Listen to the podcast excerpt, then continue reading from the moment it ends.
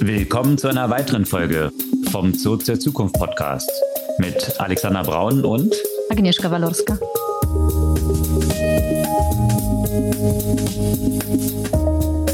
Was gab's Neues letzte Woche? Threads war das Thema der Woche. Ja, Threads hat Elon Musk einen großen Thread eingejagt, könnte man wahrscheinlich sagen, und hat sich als die schnellst wachsende App ever. Also hat sogar ChatGPT, was Nutzerzahlen innerhalb kürzester Zeit auf 100 Millionen geschnellt überholt. Und natürlich nicht nutzbar in Europa. Exakt, nur durch Tricks auch in Europa installierbar. Genau. das ist also der Twitter-Klon aus dem Hause Facebook, also known as Meta. Also mal wieder ein Erfolg jetzt von Mark Zuckerberg, der aber viele Fragen aufwirft gleichzeitig. Ob das dann am Ende Erfolg sein wird, werden wir sehen. Aber apropos Erfolg äh, und Meta, da gab es noch was anderes zu Meta, Metaversum und so. Genau, das ist der Gegenentwurf davon, was nochmal demonstriert, wie wenig Zahlen es dort tatsächlich gegeben hat. Und zwar gab es da einen interessanten Artikel. Kurz zusammengefasst, Horizon Worlds hat 470 Dollar, nicht 470.000, nicht 470 Millionen, sondern 470 Dollar Jahresumsatz. No. Also, wenn das das, wenn das das große Meta sein soll, weswegen Facebook in Meta umgenannt wurde, dann I don't know. Aber das ist nicht die einzige News, was sonst noch im AI-Umfeld gibt es auch eine Reihe von News, oder? Genau, und zwar auch das Thema Nutzungszahlen. Also beim ChatGPT äh, ging das erste Mal seit dem Launch die Nutzung nach unten. Woran das liegen kann, ähm, aber auch eine Reihe von sonstigen Neuigkeiten von OpenAI mit einem neuen Feature Code Interpreter und auch mit der generellen Verfügbarkeit von GPT-4 über die API, das bisher eingeschränkt war auf äh, ausgewählte Nutzerinnen und Nutzer. Und sonst im AI-Bereich viele andere Neuigkeiten, also unter anderem zu Character AI ein interessanter Beitrag und auch zu AI Pin, was ein ja als neues AI-Device sein soll. Und in der vergangenen Woche sprachen wir ja auch schon über die Nutzung von AI im Gesundheitskontext. Da ging es um die Entwicklung von neuen Medikamenten mit Hilfe von AI oder vielmehr durch AI. Und äh, diese Woche ging es auch unter anderem über ein Medical AI Chatbot aus dem Hause Google. Ja, und im Bereich Medical gab es eine Reihe von News vergangene Woche. Interessant, Nico Health, ein Unternehmen, was von dem Spotify-Gründer Daniel Eck ins Leben gerufen wurde, hat eine große Series A Finanzierungsrunde, also über 60 Millionen abgeschlossen.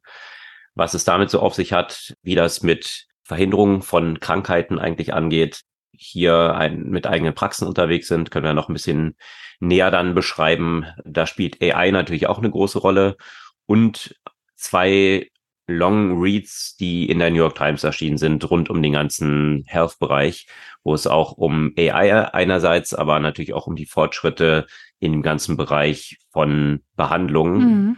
also Impfungen und was dort alles möglich ist.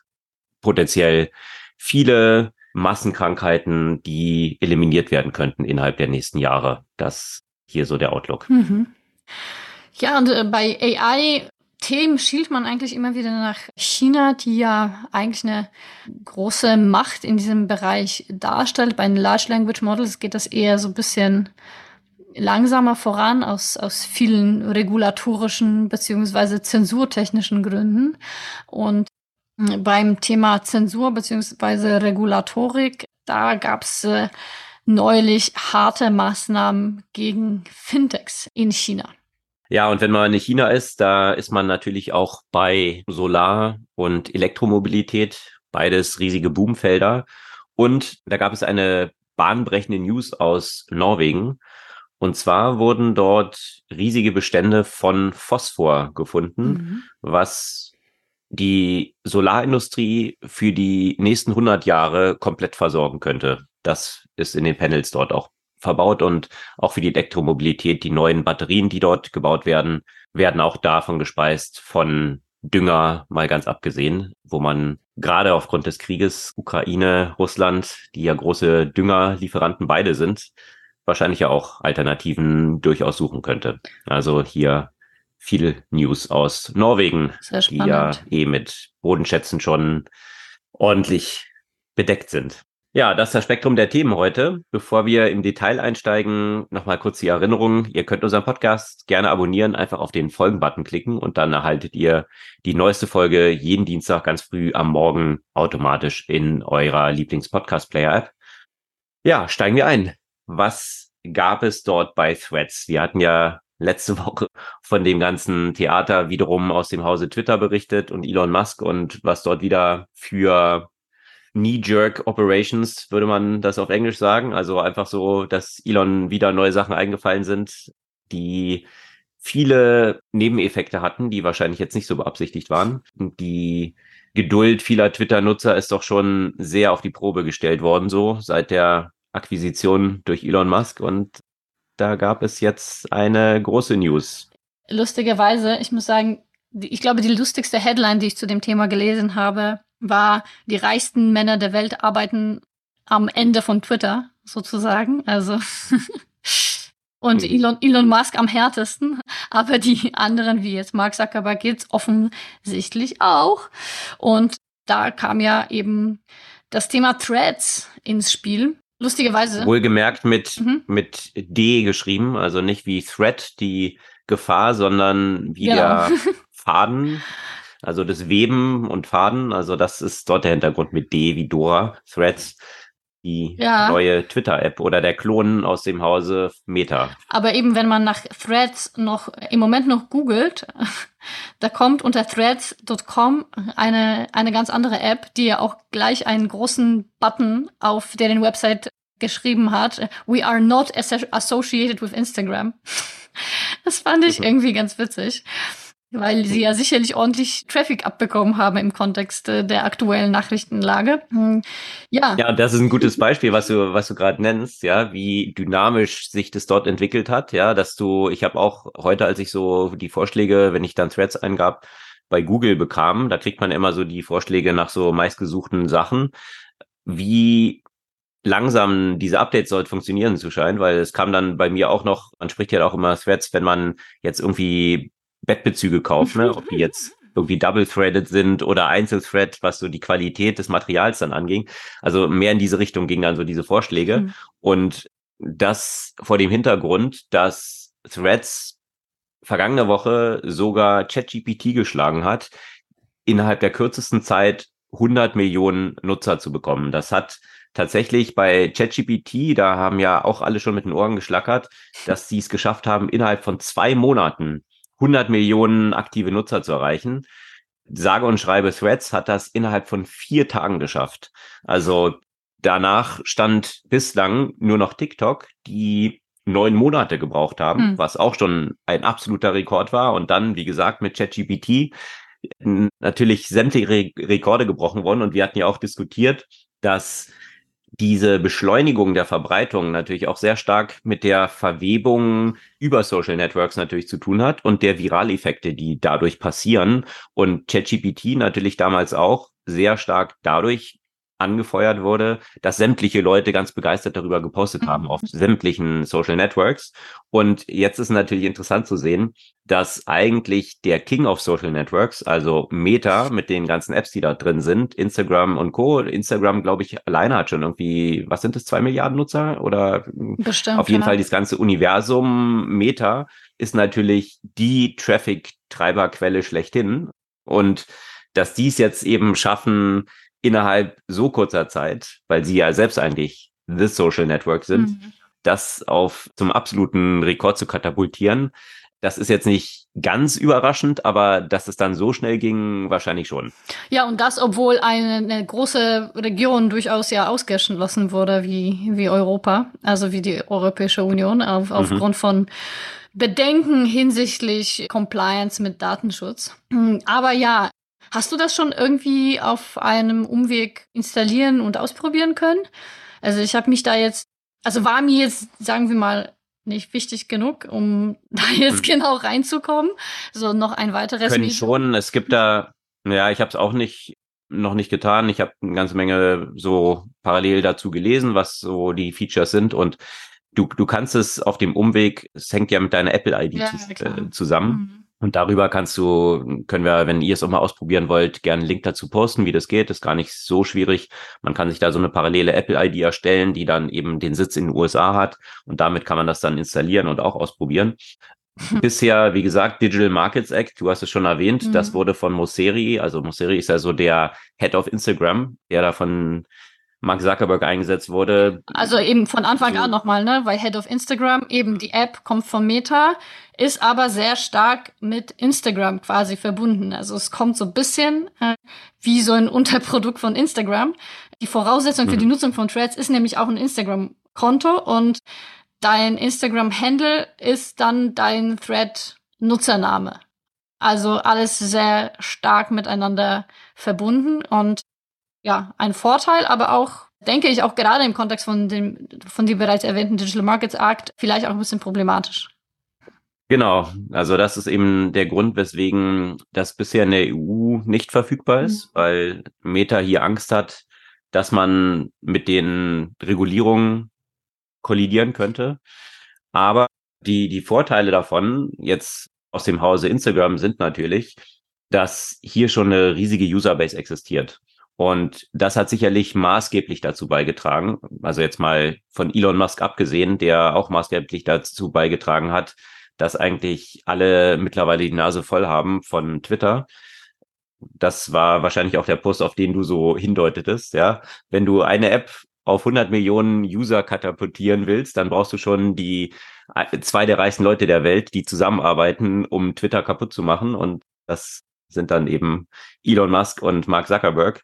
Und ja, die Besonderheit dort bei Threads ist eben, dass du quasi deinen existierenden Social Graph, also die Leute, denen du folgst, mitnimmst. Und das war ja immer ein zentrales Problem bei Twitter, wenn du dort einen neuen Account eröffnet hast, dass du erstmal wie in so einem Empty Room dich mhm. befandst, ja. Also wem sollst du jetzt folgen, damit du dann relevante Tweets reingespielt bekommst und so weiter. Das war ja immer ein Riesenproblem, was Twitter hatte und was so maßgeblich dafür stand für die frühen Tage von Social Media. Ja, das war noch alles sehr zu Fuß. Man musste dann Leute raussuchen, die interessante Sachen posten. Dann irgendwann hat man das so ein bisschen angereichert bekommen, dass einen einzelne Sachen vorgeschlagen wurden. Aber das war immer noch so, dass du eine extrem hohe Drop-off-Rate hattest. Also die Leute, die Accounts eröffnet haben, zu denen, die dann tatsächlich auf Twitter auch aktiv geworden sind. Das war desaströs eigentlich, mhm. dieser Zahl. Und dann kamen solche Sachen wie TikTok, die was ganz Neues eingeführt haben mit so einem algorithmischen Feed, dass du automatisch, auch wenn du niemanden gefolgt bist, Sachen innerhalb kürzester Zeit reingespielt bekommen hast, die eine hohe Relevanz für dich erzeugt haben, so dass diese App extrem sticky wurde. Also sehr schnell Suchtverhalten eigentlich aufgebaut wurde, weil du spannende, für die Nutzer individualisierten Sachen ausgespielt bekamst.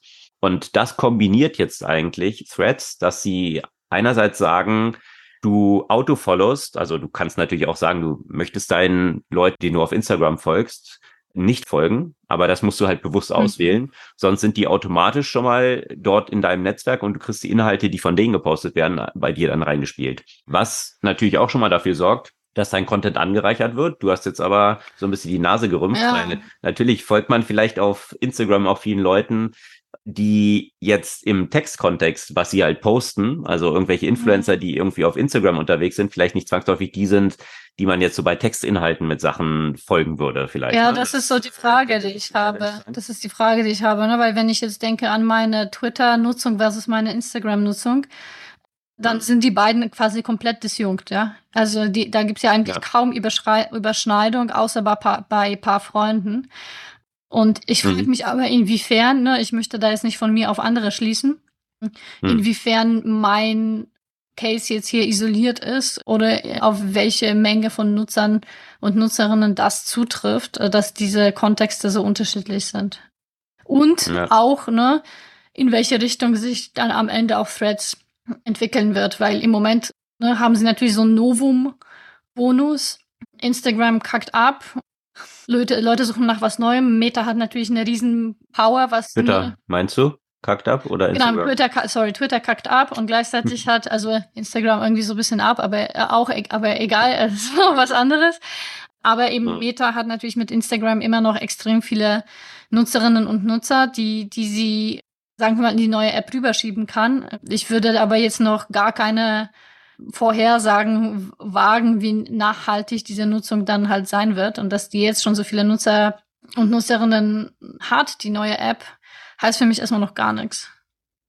Ja, das Interessante ist, da gibt's auch schon erste Zahlen. Wie aktiv werden die Nutzer dann tatsächlich dort drüben auch? Ne? Also nur, dass die aus so einem Novelty-Faktor das mal ausprobieren, weil es eben auch so eng mit Instagram verknüpft ist und dementsprechend diese Hürde, dort einen Account zu eröffnen, wenn man nicht in der EU ist, sehr niedrig ist. Das kann natürlich auch dafür sorgen, dass ja, viele es mal ausprobieren, aber dann nachher nicht aktiv nutzen. Was man aber jetzt aus den ersten Zahlen raussehen kann, ist, dass sie einerseits in dieser Kombination, die wir jetzt genannt haben, du kannst deinen existierenden Social Graph eben aus Instagram mitnehmen und bist dann nicht so im Empty Room und auch diese algorithmische Vorschläge von Inhalten, wie wir es von TikTok kennen, das haben die auch sehr stark integriert. Also von daher kann man so aus den ersten Nutzungszahlen mhm. absehen, dass es hier doch eine sehr hohe Stickiness wohl schon zu geben scheint und viele Leute das dann sehr intensiv nutzen. Und auch gerade, das ist ja auch immer so das Interessante, wenn jetzt ein neues Social Network entsteht, das bietet ja auch immer die Chance, wieder ganz neue Leute zu Influencern werden zu lassen. Und wenn man da früh dabei ist und die Mechanik gut versteht, hat man dort wiederum das Potenzial, dort sehr einflussreich zu werden. Und das war ja auch so ein, so ein Thema von eigentlich TikTok. Mhm. Und da gab es auch einen interessanten Artikel, wer eigentlich der Gewinner dieser ganzen Geschichte sein wird. Weil gerade wenn man sich so die jüngere Audience anschaut, die sind ja hauptsächlich auf TikTok unterwegs. Und die haben auch jetzt die letzten, die dann noch auf Twitter eigentlich unterwegs waren, schon längst Richtung TikTok umgeschiftet, dass die Memes, die früher so über Twitter eigentlich rauskamen und sich verbreiteten und das eigentlich so das Network to go waren, immer stärker schon Richtung TikTok geschiftet sind. Also stellt sich für mich auch so langfristig die Frage, wird es jetzt Threads tatsächlich schaffen, Twitter den Rang abzulaufen? Also auf jeden Fall haben sie es mit diesen zwei Prämissen, dass du diesen Social Graph mitnehmen kannst und dass du diese algorithmischen Vorschläge hast, mhm. natürlich schon viel mehr geschafft als sämtliche Twitter-Klone, die es bisher versucht haben. Also von Mastodon über Post.news über Blue Sky die hatten alle dieses Empty Room Problem. Hm. Die sind eben so als ein Copycat gestartet, aber wenn man dort einen Account aufgemacht hat, dann saß man halt da und sagt, okay, bin ich der Einzige und da passierte einfach nichts. Das hat Threads komplett ausgehebelt. Da ist vom ersten Tag an, den ersten Stunden an, innerhalb der ersten zwei Stunden schon zwei Millionen Nutzer. Also das zeigt so, wie, wie das Ding explodiert ist. Das ist dort natürlich schon anders, aber mal schauen, welche langfristige Wirkung das dann haben wird. Aber interessant zu sehen ist natürlich diese, diese Macht, die ein Meta noch hat. Und, und bisher haben sie eigentlich ja nur aus Instagram diesen Traffic-Push gegeben. Das alte, in Anführungsstrichen, blaue Facebook ist dann noch gar nicht involviert. Also wie viel Potenzial dort noch bezüglich Tra Traffic besteht, wenn sie es wirklich richtig aufdrehen wollen. Und die Vorteile, die natürlich so ein Konzern wie Meta im Hintergrund mhm. hat, auch bezüglich Monetarisierung sind, dass die ganzen existierenden Werbekunden schon haben, die man dann problemlos auch früher oder später, wenn man das monetarisieren will, auch mit rüberspielen könnte. Also das ist ja auch ein Problem, mit dem sich Twitter so rumschlägt, post Elon Musk, dass viele Werbekunden in diesem Umfeld eigentlich gar nicht mehr stattfinden wollen und was auch der Head von Threads oder Instagram eben gesagt hat, dass sie sich nicht so auf politische Themen fokussieren wollen. Also diese nicht primär pushen wollen, weil die zu entzweint sind und deswegen wahrscheinlich auch nicht so ein gutes Werbeumfeld bieten. Ja, aber, aber das stellt natürlich auch wiederum genau die genau, Frage. Also was, was ja, genau. also, weil ich meine, das ist aber auch wiederum das, wie ich natürlich auch gerne Twitter nutze und viele anderen, also sich genau auch mit so dem Zeitgeschehen zum Beispiel zu befassen.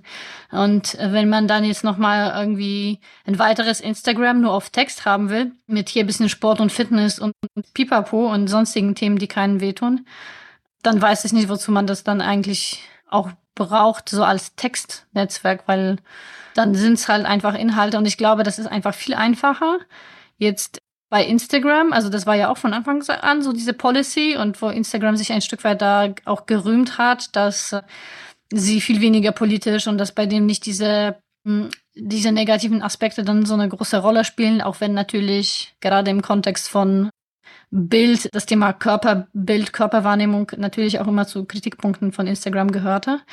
Aber mhm. es war ja, ne, wie gesagt, ein Netz, also ein, ein, ein soziales Netz, äh, wo visuelle Inhalte primär Rolle spielen oder vielmehr Fotoinhalte im ersten Schritt. Und somit in meiner Wahrnehmung war es dann halt dadurch ein bisschen weniger politisch als, als Twitter, auch weil man da zum Beispiel keine Links posten kann. Ne? Also auf Instagram kannst du ja weiterhin, mhm. außer jetzt, jetzt in Stories, aber in den, in den Posts konntest du erstmal auch keine Links posten. Hm, deswegen ja auch dieses Thema Desinformation auch, auch weniger ausgeprägt und so. Aber wenn du jetzt auf einmal mit Text arbeiten, mit Textinhalten arbeitest, da glaube ich, kommen neue Herausforderungen darauf. Und äh, was heißt es, wir wollen nicht in die politische Richtung gehen, ja?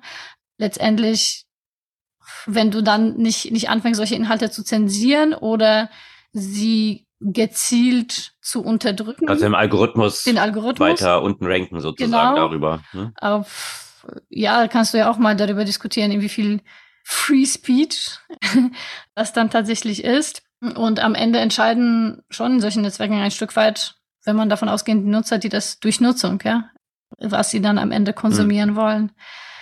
Aber ja, dieses Thema Werbung finde ich natürlich auch sehr, sehr spannend, weil das ist ja auch, glaube ich, auch deren großer Vorteil, dass sie die existierende Infrastruktur halt in place haben. Und dann können sie einfach nur ein weiteres Modul dazu nehmen.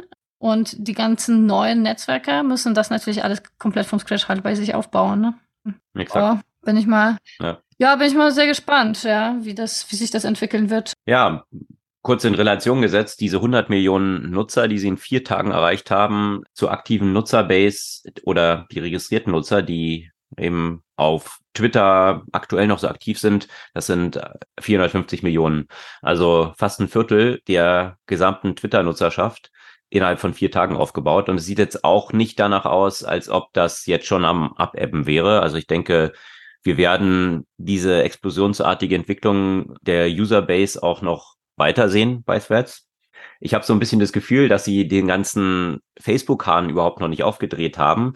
Kann auch dem geschuldet sein, dass Mark Zuckerberg ja auch ein bisschen vorsichtig sein muss, weil er natürlich schon so eine Dominanz in diesem ganzen Social Space hat, dass Facebook ja auch immer stärker unter Beobachtung gekommen ist für potenzielle Antitrust-Verfahren, also Monopolgeschichten und natürlich auch Copy ja, also sie sind ja dann auch eingestiegen, als Snapchat dann plötzlich drohte, ihnen den Rang abzulaufen, das wiederum zu kopieren, was Snapchat gemacht hat, dann mit Stories diese Sachen zu kopieren, was TikTok gemacht hat und so weiter.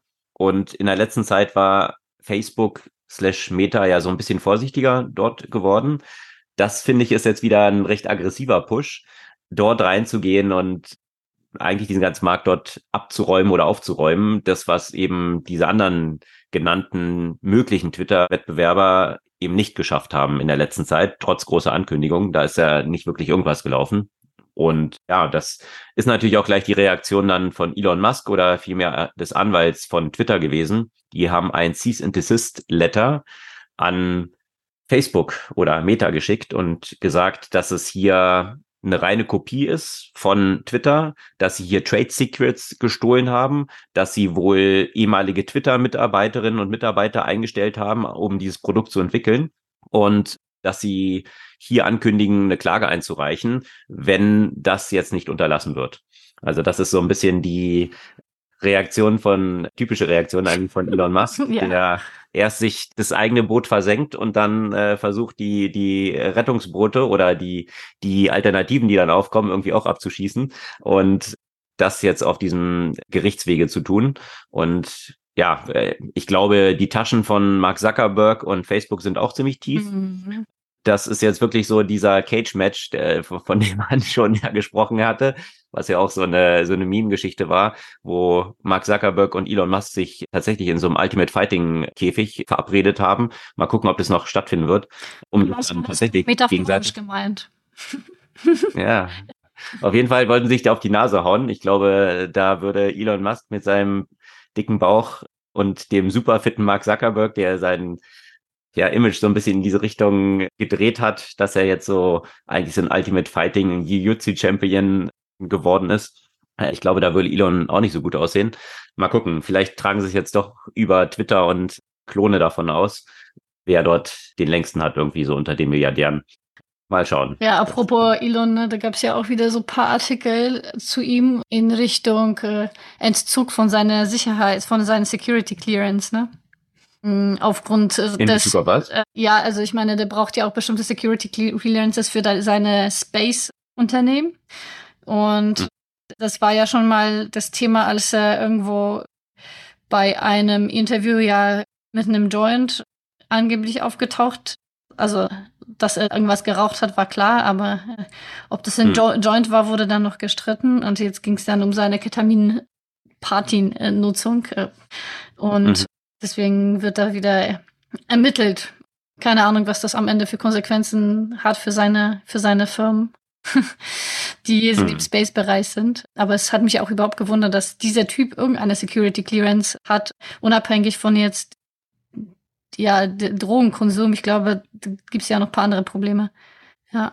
Ja, genau, weil er sich ja auch eben grundsätzlich nicht an irgendwelche Verträge hält, dass er einfach irgendwie Google sagt, ach übrigens, die Cloud-Services, auf denen Twitter läuft, die bezahle ich jetzt einfach nicht mehr. Oder ja. irgendwelche Office-Spaces, die von Twitter gemietet sind, einfach die Rechnung nicht bezahlen. Oder, das kam jetzt auch vergangene Woche raus, dass er jetzt die Law Firm, die Twitter damals vertreten hatte, um die Übernahme dann durchzusetzen, wo Twitter, wo Elon Musk ja erst angekündigt hatte, er übernimmt Twitter und dann wollte Twitter nicht und dann irgendwann, nachdem der Kurs so eingebrochen war, wollte Twitter doch und dann wollte Elon nicht mehr.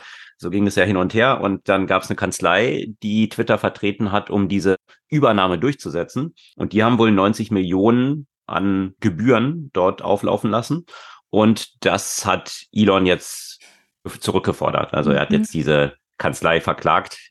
Also Twitter die Kanzlei, die das eigene Unternehmen vertreten hat, die aber komischerweise eben jetzt plötzlich nicht mehr die Gegenpartei.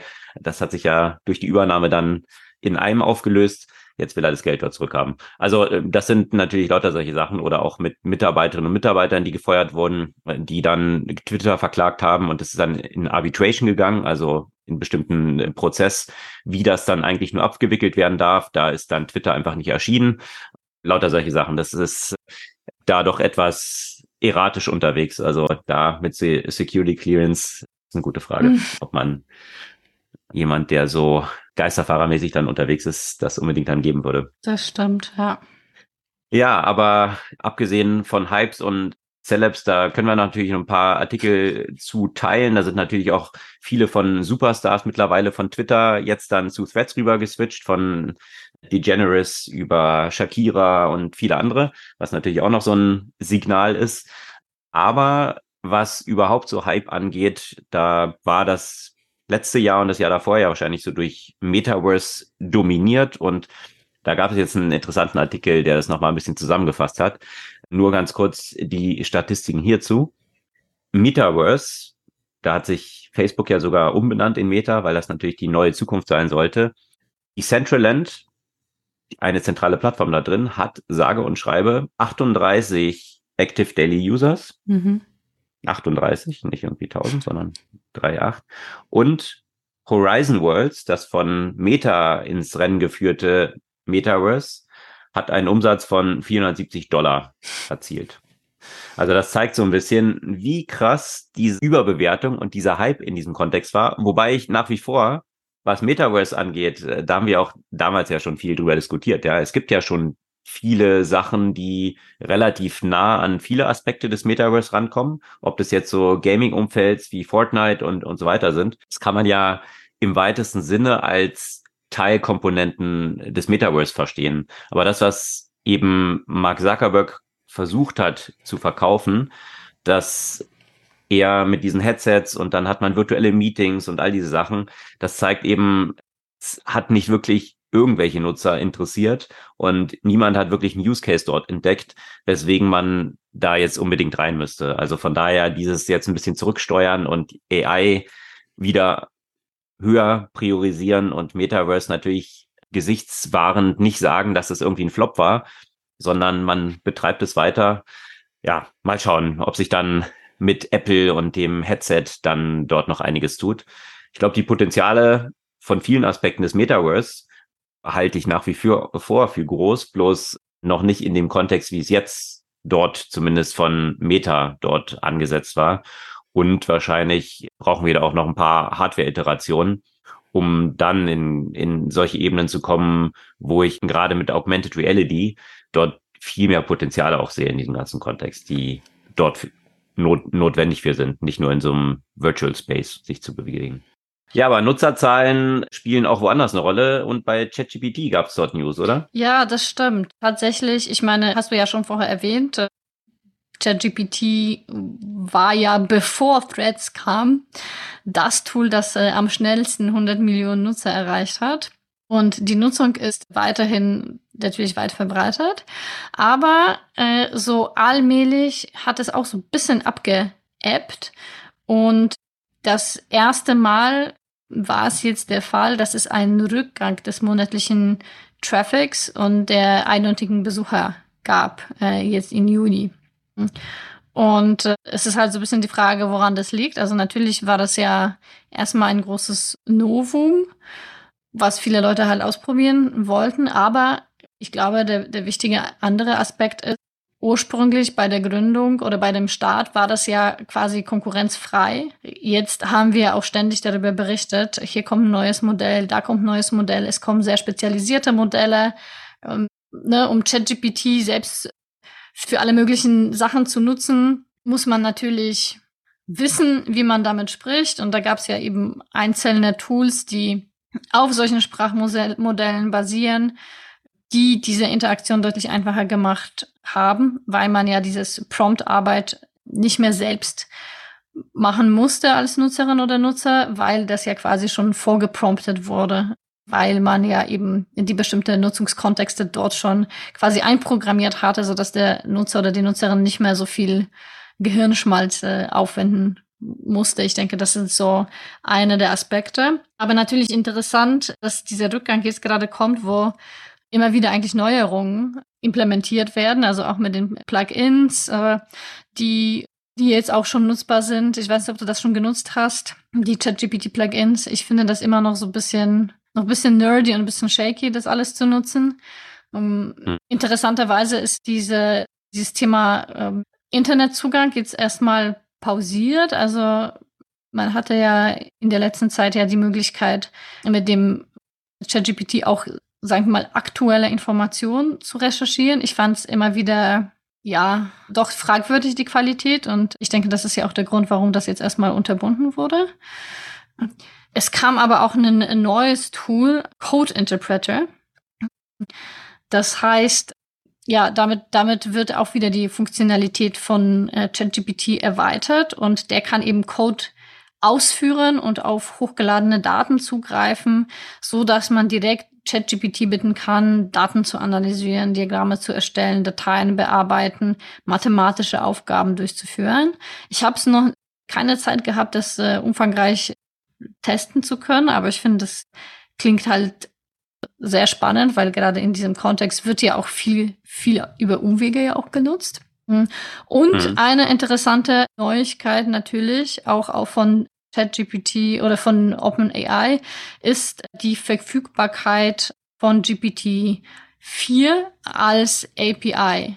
Bisher war das so, dass äh, nur über den 3.5 die große Mehrheit oder die oder die Allgemeinheit der Nutzerinnen und Nutzer darauf zugreifen konnte. Man musste sich für den Vierer Zugriff bewerben und es wurde erstmal nicht allen zur Verfügung gestellt. Jetzt sind das alle Nutzerinnen und Nutzer darauf zugreifen können und äh, ich muss sagen, da bin ich bin ich sehr gespannt, weil ich finde den Vergleich im Vergleich ist einfach GPT 4 einfach so viel besser als GPT 3.5. Das wird sicherlich ja auch äh, Konsequenzen für die Qualität der Anwendung haben, die darauf äh, die darauf basieren. Viele Nutzer hatten es ja auch genutzt, um eben Pay-Schranken zu umgehen. War das dann der Grund für die Deaktivierung jetzt für diesen Live-Internet-Access oder? Ähm, gute Frage, ob das genau daran liegt. Konnte man also die Zahlschranken damit umgehen? Das hat bei mir eigentlich nicht so funktioniert. Genau, also es war, Ja, ja, das war so ein Trick. Ich glaube, das hing aber tatsächlich mit dem Edge-Browser zusammen, ja. dass du darüber dann die Möglichkeit hattest, eben Webseiten, was natürlich viele Newsseiten, Zeitungen, Zeitschriften, Magazine eingeführt haben, um eben Abos dann zu verkaufen, dass damit durch die Hintertür es dann möglich war, diese Inhalte kostenlos abzurufen. Mhm. Und dass das, da gab es einen Artikel vergangene Woche, dass das zumindest da in diesem Edge-Browser und den Tools, die dort integriert wurden, jetzt deaktiviert wurde. Okay. Vor dem Hintergrund. Deswegen hatte ich mich gefragt, ob es dann vielleicht auch mit diesem Live-Access zu Internetdaten hm. im Zusammenhang steht. Hat eigentlich Microsoft mit Bing auch ChatGPT erstmal pausiert oder ist es dort immer noch äh, zugänglich? Müssen wir nochmal checken. Weil das Problem müsste dort genauso sicherlich nicht, aber ja, weil dort existiert das Problem ja, genau. auch genauso. Ne? Und also was ich aber tatsächlich bei dem ChatGPT-Nutzung mit dem Internet-Access immer wieder festgestellt habe, dass, äh, dass diese Memory nicht so richtig funktioniert hat. Ne? Also zum Beispiel, wenn du jetzt in einem Gespräch in Einführungszeichen innerhalb von ChatGPT bist, dann kann es ja quasi auf natürlich auf die Sachen, die vorher äh, geschrieben wurden, ja zurückgreifen und die Diskussion ja quasi logisch fortsetzen. Das mhm. funktionierte mhm. immer wieder nicht äh, beim, beim Internet Access. Das fand ich immer wieder sehr verwunderlich. Das, okay. Also zum Beispiel habe ich das ja genutzt, um um Podcast vor, vorzubereiten. Und äh, dann ein Beispiel wollte ich mir eben eine Liste von Tech-Themen in der vergangenen Woche geben. Und das hat dann zum Beispiel funktioniert. Eigentlich ganz gut. Also ne, hätte ich vielleicht bei dem einen oder anderen anderen Schwerpunkt gesetzt, aber grundsätzlich hat es funktioniert. Und dann habe ich gesagt, okay, dann gib mir jetzt die Zusammenfassung äh, von diesem Thema und recherchiere online nach der Zusammenfassung von diesem Thema und gib mir das so und so und so. Und das hat dann ja auch wieder funktioniert. Und dann, als ich das nächste Thema haben wollte, dann kam es immer wieder auf das alte Thema zurück. Immer wieder. Du musstest wieder eine neue Konversation starten, um neues Thema zu recherchieren, mhm. weil es sich nicht von dem alten Thema lösen konnte.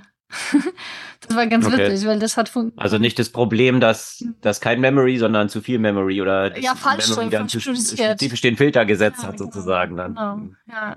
Ja, das sind noch äh, die Kinks und Kinderkrankheiten, die natürlich in so einem System auch existieren. Gab ja auch eine große Ankündigung vergangene Woche nochmal von OpenAI, dass sie jetzt da so ein Komitee einsetzen wollen, was eben die Superintelligence und, ja, und solche Geschichten und Gefahren, die da mit dem Zusammenhang stehen, dort entsprechend ausmerzen soll. Da gibt es natürlich auch sehr unterschiedliche Ansichten zu. Also die Vorstellung von OpenAI scheint diese zu sein, dass dieses Problem einmal gelöst werden muss. Und dann ist es eben gelöst auch für die Zukunft. Da sind aber die Vorstellungen unterschiedlicher AI-Experten sehr unterschiedlich auch tatsächlich. Also der Jan LeCun von Facebook oder Meta zum Beispiel, der sagt, dass es ein ongoing Problem ist. Also das ist nichts, was man einmal löst und dann ist es gelöst, sondern das entwickelt sich genauso dynamisch, wie sich AI auch weiter dynamisch entwickelt. Mhm, Deswegen wird es auch ein, ein kontinuierliches Problem sein, was man nicht einmal löst mhm. und dann, dann äh, der Rest ist gonna be smooth sailing. Also das ist äh, da, dort natürlich auch immer noch so ein, so ein Seitenthema, mhm. was auch eine entsprechende Bedeutung hat. Ja, und eben, wo wir jetzt bei dem Thema waren, bisschen weniger Nutzung bei ChatGPT, weil andere Tools ja auch aufkommen. Hast du eigentlich Character AI schon mal ausprobiert? Nein. Das Ding geht ja, habe ich ehrlich gesagt auch bisher noch nicht so richtig mitbekommen, geht ja auch irgendwie ziemlich durch die Decke und ist auch mhm. schon mit über eine Milliarde Dollar bewertet. Und da kann man sich so benutzerdefinierte Chatbots quasi erstellen. Also ganz weit vorne sind so Elon Musk Chatbots, ja. Mhm. Oder ganz weit oben ist allerdings Mario von Mario Kart. Und äh, dann kannst du mit solchen Charakteren halt eine Konversation führen. Und ich meine, das haben ja Leute am Anfang ja auch über ChatGPT gemacht. Und jetzt gibt es eine Firma, die sich darauf spezialisiert. Und während das vielleicht jetzt kein Thema ist, wenn die Leute sich mit dem Mario unterhalten und womöglich auch nicht mit äh, Elon Musk, ist es so ein bisschen problematisch, wenn es dort Bots gibt, die zum Beispiel Psychologist heißen und hm. somit quasi vorgeben, sie wären im Zweifel tatsächlich irgendein Spezialist in dieser Hinsicht und äh, ist die Frage, wie viel Missbrauch äh, es Potenzial äh, dort möglich ist. Ähm, sieht hm. ja so ein bisschen, äh, die ganze Website sieht ja wieder so aus wie eine Mischung aus Discord und Reddit. Aber das scheint ja aktuell das herrschende UI Sehr zu sein. Zu sein. Ja. Hm. Die sind auch ein rein textbasierter Chatbot, ne? Also das ist jetzt noch nicht irgendwie Sprach. Nee, im ersten Schritt Text, aber also, genau. Ja. ja. Weil das ist ja auch das Interessante, wo es ja auch unterschiedliche Ansätze gibt, dass man quasi, wenn man gerade solche Charaktere und sagt jetzt zum Beispiel der Elon-Bot oder der Tim Ferriss-Bot, dann du natürlich auch Sachen konstruieren kannst, weil es zu all diesen Leuten natürlich auch entsprechend viele Audiodaten gibt, aus denen du natürlich auch die Voices dann generieren kannst. Und da gab es ja dann auch schon mal, hatten wir auch schon mal von berichtet, so ein Dialog zwischen, ich glaube, Elon Musk war das und noch irgendjemand, die sich dann unterhielten, die natürlich überhaupt nicht stattgefunden haben, aber dass es doch sehr realistisch war, wie diese Sachen dort abgebildet waren. Und äh, das, ja, besteht sicherlich auch Potenzial und wird, bin ich fest von überzeugt, in diesem Bereich auch viel passieren. Und diese ganze Diskussion darum, bezüglich Rechte an den Stimmen wiederum, mhm. an den Inhalten dahinter, all diese Sachen, die dann zusammenkommen. Und wenn du so deinen persönlichen Bot hast und dich persönlich dann mit Tim Ferriss unterhalten kannst, der dir dann irgendwie erzählt, wie die Fitness-Tipps sind und du ihn Sachen fragen kannst, die aus deinen persönlichen gesamten Trainingsdaten von ihm jetzt Bücher, Podcasts und so weiter basieren. Ich glaube, da besteht noch viel Potenzial und viele interessante Use Cases, die sich daraus dann noch so ergeben können. Ja, in jedem Fall, aber das ist dann natürlich, äh, was eben Nutzungsrechte angeht, so viel komplexer, weswegen nehme ich ja einen ersten Schritt auf Text gegangen wird. Das ist dann ja. etwas einfacher. Auch wenn schon in diesen Kontexten gibt es jetzt unter anderem gegen OpenAI irgendwie Klagen von Autoren, weil deren Bücher mhm. richtig zusammen, also sehr zuverlässig zusammengefasst wurden, weswegen die Annahme ist, dass ChatGPT deren Bücher gescannt hat und so weiter. Also auch natürlich alles, was mit Text angeht, ist nicht frei von Bedenken. Ne? Absolut. Und dieses ganze Thema, was hinter Twitter und auch natürlich Reddit und den Veränderungen dort bezüglich API Access, also über Schnittstellen auf die Daten zuzugreifen, was die dort in der letzten Zeit da kräftig verändert haben, liegt genau auch an diesem Punkt Trainingsdaten für AI, weswegen sie diese APIs ja viel teurer jetzt gemacht haben, hm. um daran auch partizipieren zu können mit dem Nebeneffekt, dass natürlich auch viele kleine Player, die das genutzt haben und jetzt nicht nur für AI-Training, äh, damit eigentlich so ja Roadkill geworden sind, also so vom Auto überfahren wurden und ja, sich das Thema in diese Richtung gewendet hat, dass jetzt viel Scraping eben betrieben wird, was eigentlich den Zugriff auf die Ressourcen und die Serverlast natürlich nochmal exponentiell erhöht, weil wesentlich ineffizienter diese Zugriffe sind, als jetzt über eine API dort zuzugreifen. Mhm. Mit den entsprechenden Konsequenzen und den Kosten, die natürlich auf den Seiten dieser Betreiber dann auch entstehen. Also man hat sich dort so ein bisschen zum Teil Bärendienst wahrscheinlich erwiesen, weswegen man dann bei Twitter auch versucht hat, eben die Scraping zu unterbinden. Und da gab es vergangene Woche auch eine interessante News von Google, die natürlich bestätigt haben, dass viel des Trainings für BART zum Beispiel aus mhm. eben Scraping-Daten fundiert. Mhm. Also können wir auch nochmal einen Artikel zu posten. Das sind gerade so diese Kräfteverhältnisse und die Schwierigkeiten, die sich daraus dann so ergeben. Ja. Ja, und äh, also zu Google kommen wir eh noch, noch mal gleich. Ähm, aber ich glaube, bevor das, was, was was natürlich diese ganze Entwicklung ja auch bewirken, ist zunehmend auch eine Diskussion über die, das vorherrschende User Interface in der Zukunft. Da haben wir auch schon ein paar Mal dieses Thema diskutiert. Ist eigentlich ein iPhone beziehungsweise Smartphone obsolet oder wird das obsolet? Wie wird das User Interface aussehen? Also die Hardware ja auch aussehen in Zeiten von auch Generative AI. Und da haben wir von der Firma, haben wir auch schon mal berichtet, Humane. Mm, die haben jetzt im März, meine ich, 240 Millionen geraced, so eine 800 Millionen Bewertung. Mit dem Ziel jetzt wirklich ein neues Interface, neue Hardware für die, das AI-Zeitalter äh, zu erstellen. Und das Firephone? Yes, but no. Die kommen, die kommen von Apple tatsächlich.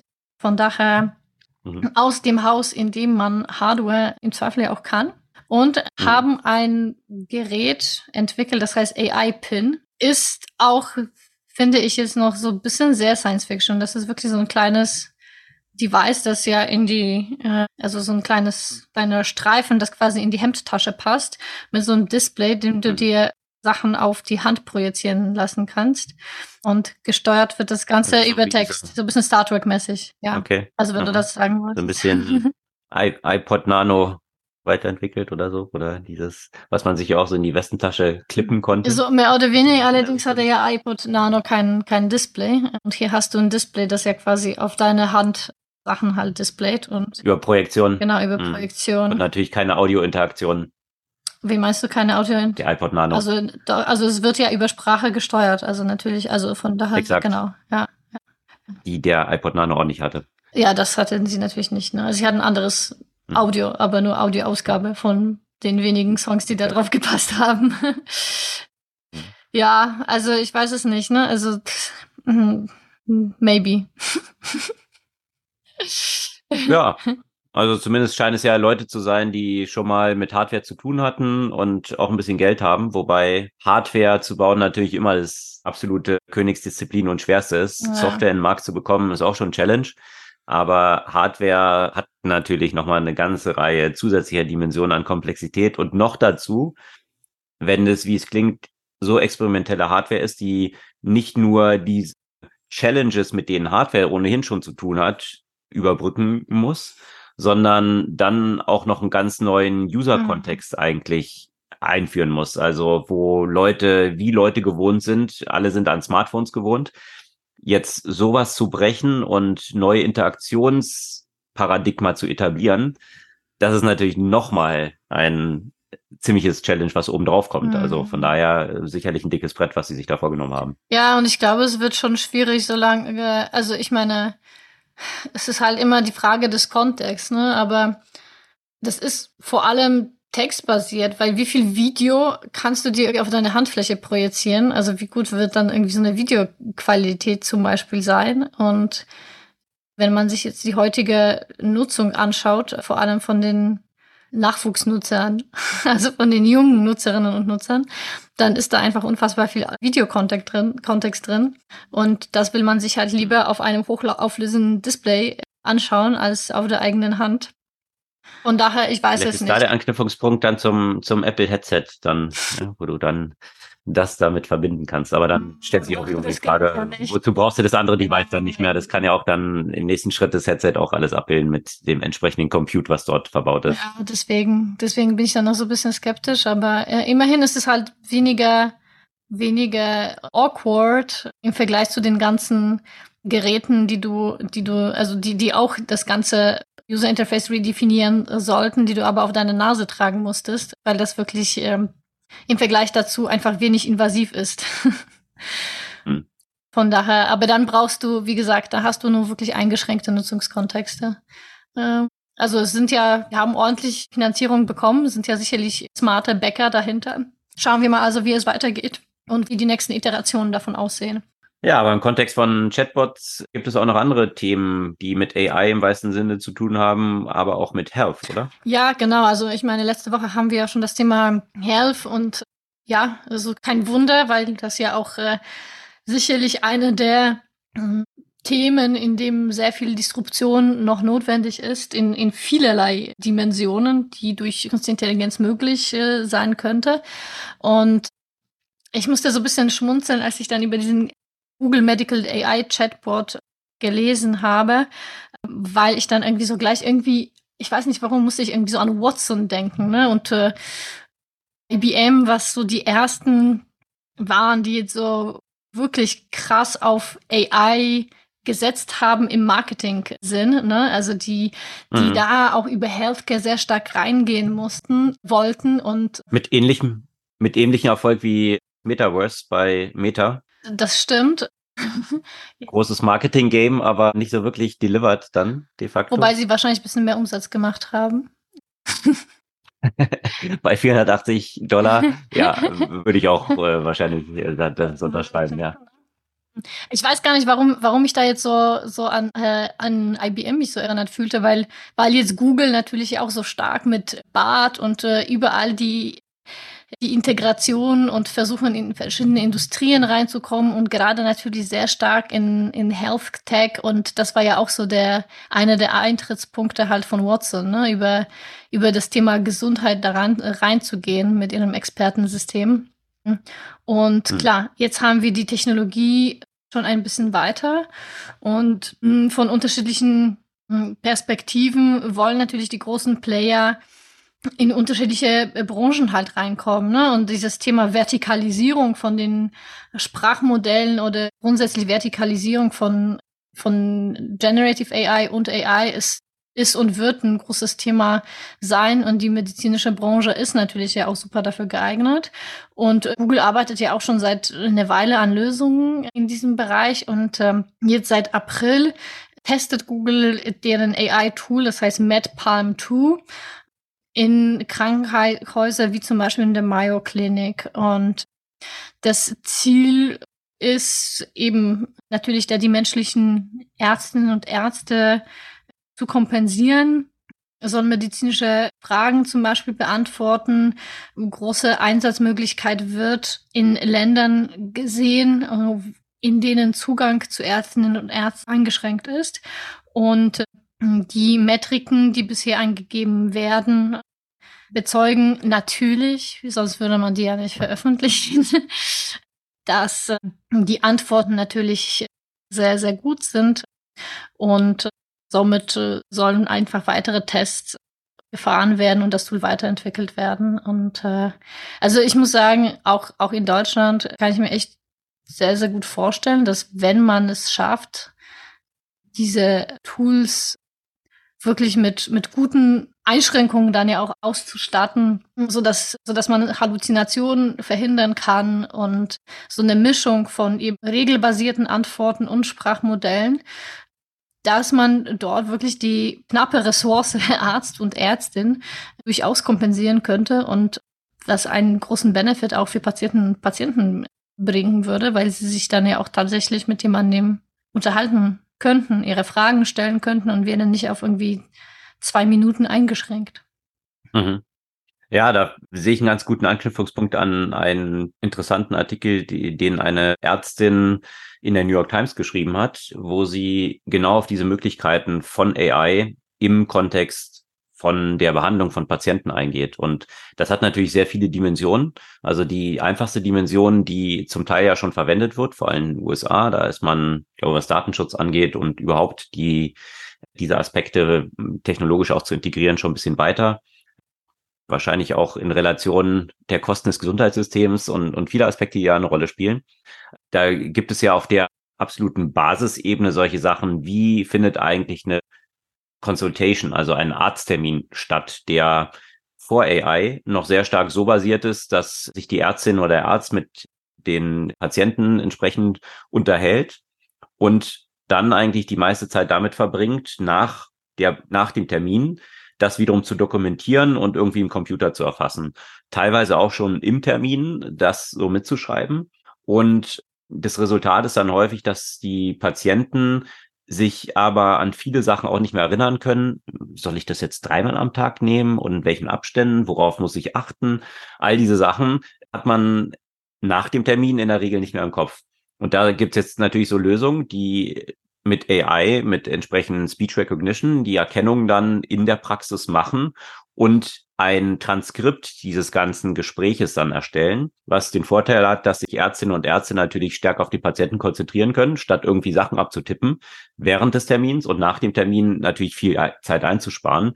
Und diese Tools ermöglichen dann einfach nur so einen kurzen Review, ob alle Sachen korrekt erkannt wurden. Und dann haben eben auch die Patienten darauf Zugriff und können sich nochmal anschauen, ah, wann soll ich das nehmen, dieses Medikament, worauf muss ich achten? Also wirklich ein Win-Win, mhm. der dadurch entsteht und viel Zeit einsparen kann in einem überlasteten Gesundheitssystem gleichzeitig aber nicht nur die Zeit einspart, sondern die Qualität auf beiden Seiten erhöht. Also das, das ist nur einer der Aspekte, die dort dann erwähnt werden im Artikel. Aber das zentrale Challenge, was diese Ärztin dort in, in dem Artikel auch nach vorne stellt, ist gar nicht so das Technologische, sondern mehr die Gewohnheiten mhm. auch von Ärztinnen und Ärzten. Und da meint sie, da ist gerade dieser Berufszweig extrem langsam und extrem skeptisch, sich zu verändern, weil sie eben immer noch mit Faxen unterwegs sind und statt tatsächlich Technologien ja auch, auch zu nutzen und das, das ist dort noch so ein bisschen das Challenge. Datenschutz natürlich, ne? Also ich muss sagen, das ist jetzt in dem Kontext, das ist ja wirklich alles aufgenommen wird in so einem Gespräch und da sprichst du ja als Patient, Patientin ja über wirklich sensible Themen und da kann ich mir schon vorstellen, dass äh, ja, dass da das Thema ja auch sehr stark aufkommen wird, vor allem natürlich, wenn wenn es dann um um Einsatz in der EU geht. Ne? Also das ist wirklich eine Aufnahme. Ja, spätestens auf jeden Fall. Aufnahme von, ja. von dem persönlichsten Sprechen sozusagen. Und ja, ich sehe es. Wobei, ja. Wobei die Dokumentation ja natürlich durch, durch Ärztinnen und Ärzte natürlich dann auch im Computersystem danach erfolgt, sozusagen, die die Klar. Sachen abtippen. Also vom inhaltlichen Gehalt, wenn, wenn es gut wiedergegeben ist, was eigentlich der Kontext dieser, dieser ganzen Unterhaltung war, mhm. ja dann auch irgendwie digital festgehalten ist. Und ich glaube, da wird man eine Lösung finden, wie man dann im Zweifel solche Sachen dann auch gesichert. Ich meine, Cloud Computing äh, hat man ja auch heute und da sind auch sensible Sachen drauf, ja. Äh, wie man, wie man das entsprechend entsprechend sicher dort dann ablegt und trotzdem den Zugriff durch die pa Patienten dann ermöglicht.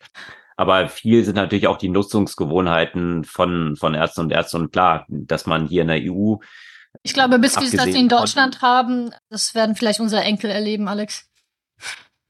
Ja, das will ich nicht hoffen, weil die, die, ja, eben, das ist eben auch ein bisschen, was sie in diesem Artikel schildert, ne, dass, dass dort so ein bisschen die Skepsis ist, mhm. wie sich auch diese Nutzergewohnheiten verändern, aber gleichzeitig sieht man dann auch, wenn man sehr grundlegende Ereignisse hat, wie jetzt nur als Beispiel Covid und, und die ganze Geschichte, wie schnell sich dann plötzlich Sachen sehr grundlegend verändern können und doch dann zu einem Wandel führen können. Und wenn man dieses Gesundheitssystem anschaut, wie überlastet es ist und welcher Mehrwert dort erzielt werden kann. Also wir werden sehen. Ich bin gespannt. Es gibt viele Potenziale. Was sie dann auch beschreibt, sind natürlich aber weitergehend darauf aufsetzen, jetzt nicht nur, ich kann jetzt irgendwie Gespräche dokumentieren, sondern was sie eben auch festgestellt haben, natürlich Einsatz von AI, zum Beispiel Analyse von EKGs und solchen mhm. Geschichten, wo sie dann zum Teil überrascht waren, weil dann irgendwelche Ergebnisse zurückkamen, die ganz falsch waren, was die Einschätzung des Alters angeht der Person. Mhm. Und dann haben sie aber ein bisschen weiter gebohrt und haben dann festgestellt, dass tatsächlich sich das System zum Teil eben tatsächlich dann auf das, auf das biologische, das biologische Alter bezogen hat, als jetzt nur das reine, wie alt diese Person wirklich ist. Das heißt, aus den, aus den Körperdaten abgeleitet, was tatsächlich dann das Alter dann quasi wäre. Also tatsächlich sah erstmal falsch aus, hat dann aber wesentlich mehr Informationen mit einbezogen, die eine höhere Relevanz wiederum dann gegeben haben für, für so eine bestimmte Einschätzung. Und und, und so besteht natürlich auch hier großes Potenzial. Das ist so das, was sie dort darlegt. Also der Artikel ist ganz interessant, können wir verlinken. Und natürlich auch ein anderer Artikel, der auch in der New York Times erschienen, was auch die Behandlung dann angeht. Also die Medikamente, die Impfungen, all diese Sachen, die sich mit CRISPR und RMNA Impfstoffen dann ergeben haben. Da mögen viele Leute hier über den Kopf zusammenschlagen und sagen, oh weia, aber habt ihr die ganzen Impfschäden jetzt bei Covid-Impfungen und so weiter gesehen? Wenn man sich einfach mal die Daten anschaut, dann sieht man, dass dort wahrscheinlich weltweit mehrere zehn Millionen durch diese Impfungen vor dem Tod geschützt worden sind. Und das wohlgemerkt an einem Wochenende entwickelt, was dann nach ein paar Wochen schon auf dem Markt war. Das hat sonst irgendwie zehn Jahre gedauert, bis so ein Impfstoff dann überhaupt entwickelt werden und eingeführt werden konnte. Also das so demonstriert, was dort für echte Innovationen in diesem Umfeld stattfindet. Da gibt es schon, sind im Artikel auch beschrieben, was Brustkrebsbehandlungen, was Lungentumore angeht, ganz, ganz viele Sachen, die dort durchaus die Perspektive liefern, dass viele sehr grundlegende Krankheiten, auch Übergewicht und, und die entsprechenden negativen Auswirkungen davon behandelbar werden und hier echte Innovationen jetzt im Raum stehen. Also das auch aus dieser Perspektive wirklich ein, ja, sehr hoffnungsvoller und innovationsgetriebener Ausblick, der dort dann existiert. Und so ein bisschen in diese Richtung natürlich im Idealfall Krankheiten zu erkennen, bevor sie wirklich Krankheiten wären. Mhm. Also erste Symptome und Zeichen davon zu identifizieren. Da gab es vergangene Woche auch eine recht große Finanzierungsrunde, die wahrscheinlich vor dem Hintergrund eines der Mitgründer nochmal besondere Schlagzeilen gemacht hat. Und das ist Daniel Eck, der Gründer von Spotify. Das finde ich eh schon ganz interessant. Der ist ja noch sehr aktiv als CEO von Spotify und als Gründer da noch an Bord.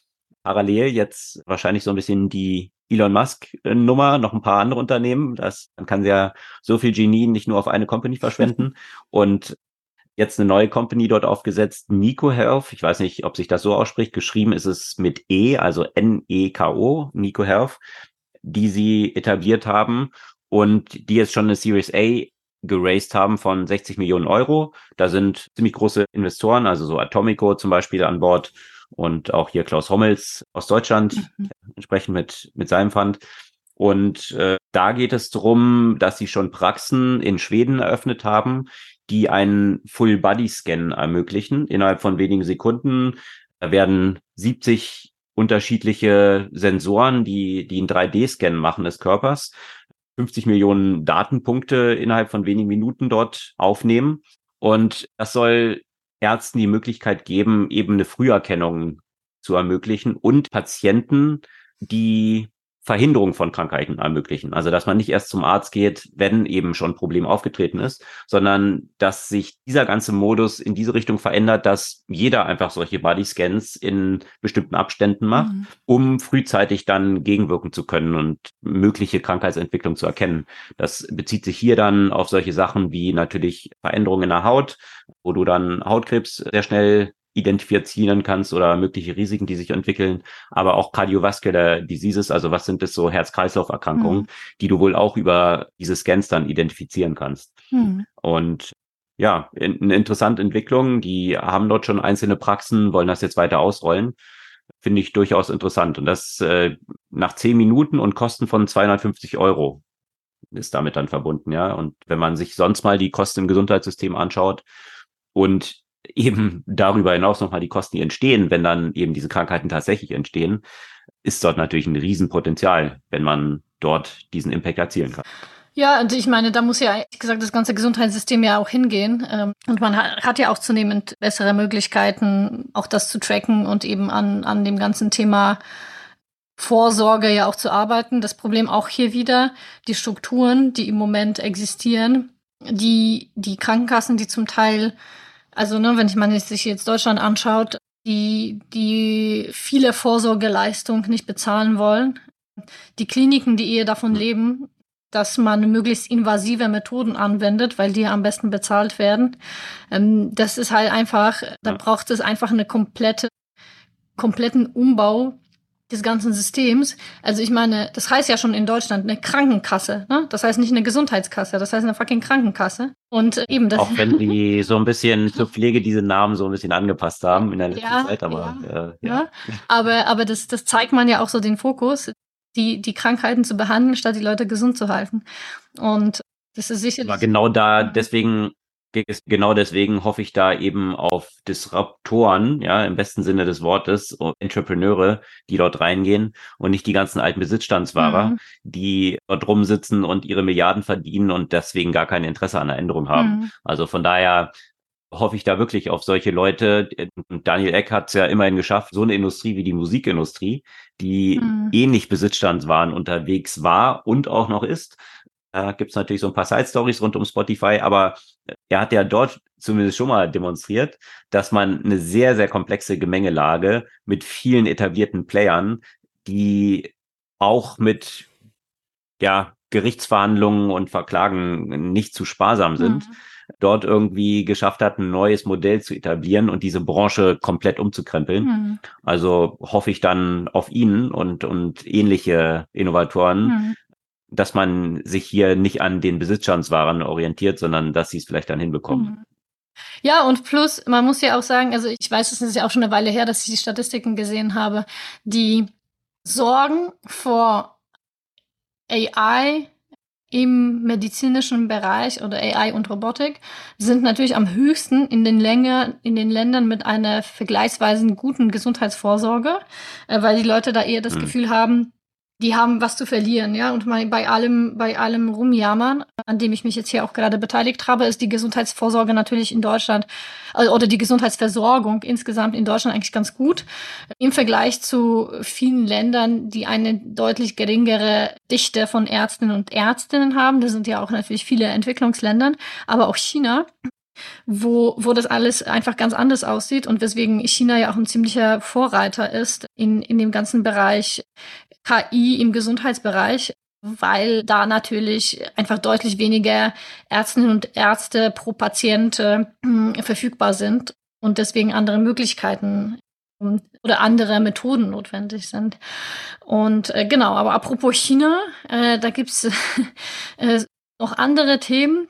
Die Regulatorik in den letzten Jahren haben wir immer wieder beobachtet, gerade den Kampf, kann man jetzt vielleicht so nicht sagen, aber auf jeden Fall den verstärkten Versuch nach Kontrolle gegenüber den großen Tech-Unternehmen seitens der chinesischen Regierung haben wir immer wieder thematisiert und auch gerade in dem Bereich Finanzen gab es ja immer wieder so das eine oder andere Problem und jetzt äh, kommt China wieder um die Ecke und verhängt ordentliche Strafen gegen die großen digitalen Zahlungsanbieter. Also einmal Tenpay, das zu Tencent gehört.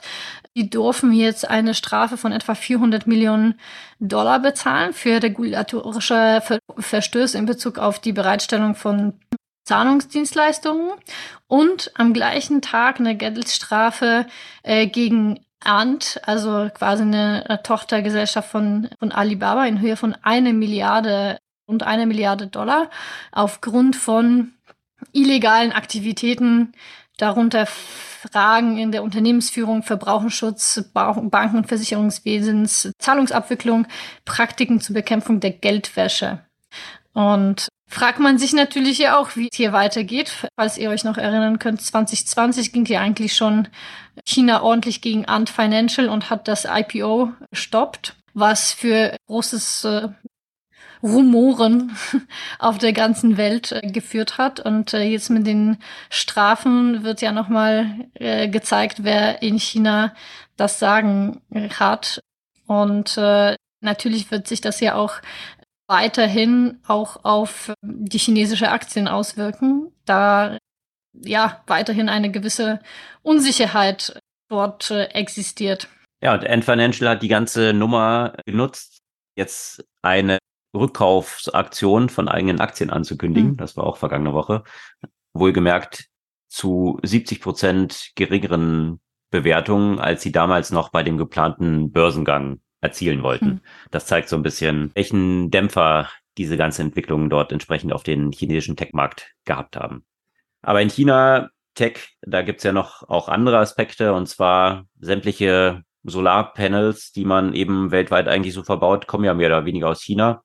Und auch in der Batterieproduktion oder Akkus ist China natürlich einer der größten Produzenten und auch Verwender. Wenn man sich jetzt die dynamische Entwicklung von Elektromobilität gerade in China anschaut.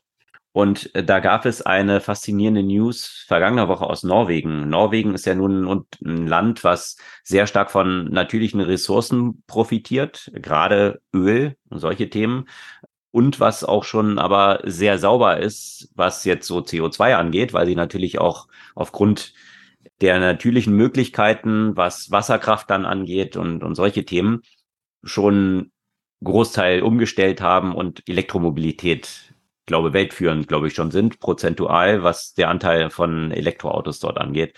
Jetzt hat man einen großen Fund an Phosphaten machen können, 70 Milliarden Tonnen und äh, das hat massive Auswirkungen auf die Möglichkeiten, die sich jetzt daraus wiederum ergeben. Und da gab es Artikel, die hochgerechnet haben, dass diese Menge dazu ausreicht, sämtliche Solarpanels, die in den nächsten 100 Jahren erforderlich sein werden und gebaut werden, komplett zu versorgen. Das ist dort ein sehr wichtiger Bestandteil drin. Oder auch Da geht jetzt die Entwicklung von Akkus hin, dass es sich sehr stark in eine andere Technologie, also Lithium-Iron-Phosphat-Batterien von den Lithium-Ionen dort umgestellt wird. Und auch Tesla hat schon bekannt gegeben, dass sie eben mehr in diese Richtung jetzt umschiften, was Akkus angeht. Da ist es auch der maßgebliche Bestandteil drin. Und ein weiterer Bestandteil Dünger. Da spielen Phosphate natürlich auch eine große Rolle für die Landwirtschaft. Also geht man davon aus, dass allein dieser Fund, der jetzt in Norwegen gemacht wurde, die gesamte Düngerproduktion, die gesamte Akkuproduktion und die gesamte Solarpanelproduktion für die nächsten 50 Jahre versorgen kann. Also ein weiterer, weiterer Punkt, der Norwegen ja wahrscheinlich so zum Saudi-Arabien nicht nur der aktuellen Zeit aufgrund des existierenden Öls, sondern auch der Zukunft machen könnte. Okay. Naja, spannendes Thema. Definitiv. Ja, das als positiver Ausblick für eine saubere Wirtschaft und natürlich auch hoffentlich ein besseres Gesundheitssystem und medizinische Versorgung.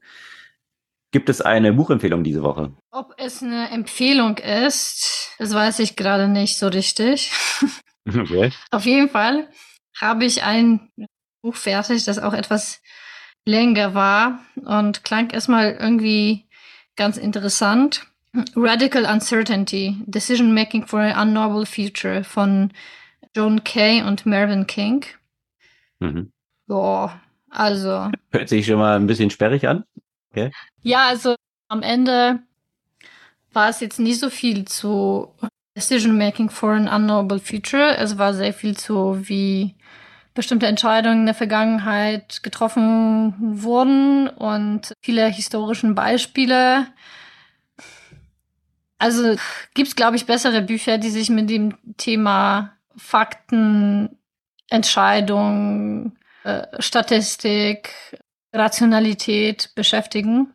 Hier war von allem so ein bisschen und äh, dazu mit ein, einigen Beispielen, wo man so ein bisschen Stirn runzeln musste. Ich musste, habe den da Autor nicht gegoogelt, aber der muss mindestens 80 sein, so wie so einige Be Beispiele auch framed und formuliert. Also äh, Walk ist das Ganze bestimmt auch nicht. Und äh, ja, also die Zusammenfassung, ja, die Zukunft ist unsicher und wir wissen nichts. Okay. Also nicht so wirklich die Buchempfehlung, wie es klingt.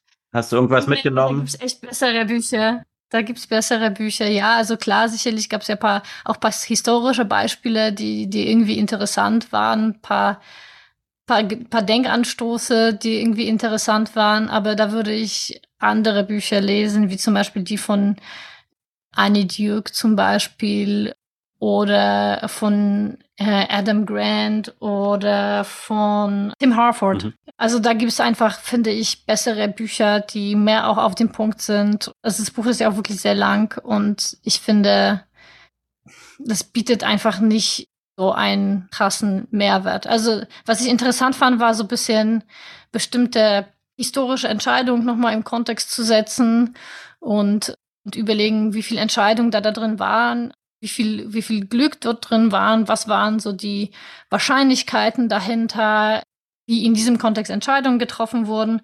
Also hm, das war schon eigentlich ganz, ganz interessant. Aber ich würde es jetzt, ich glaube, es gibt einfach wirklich bessere Bücher in diesem Bereich, die man lesen kann. Okay.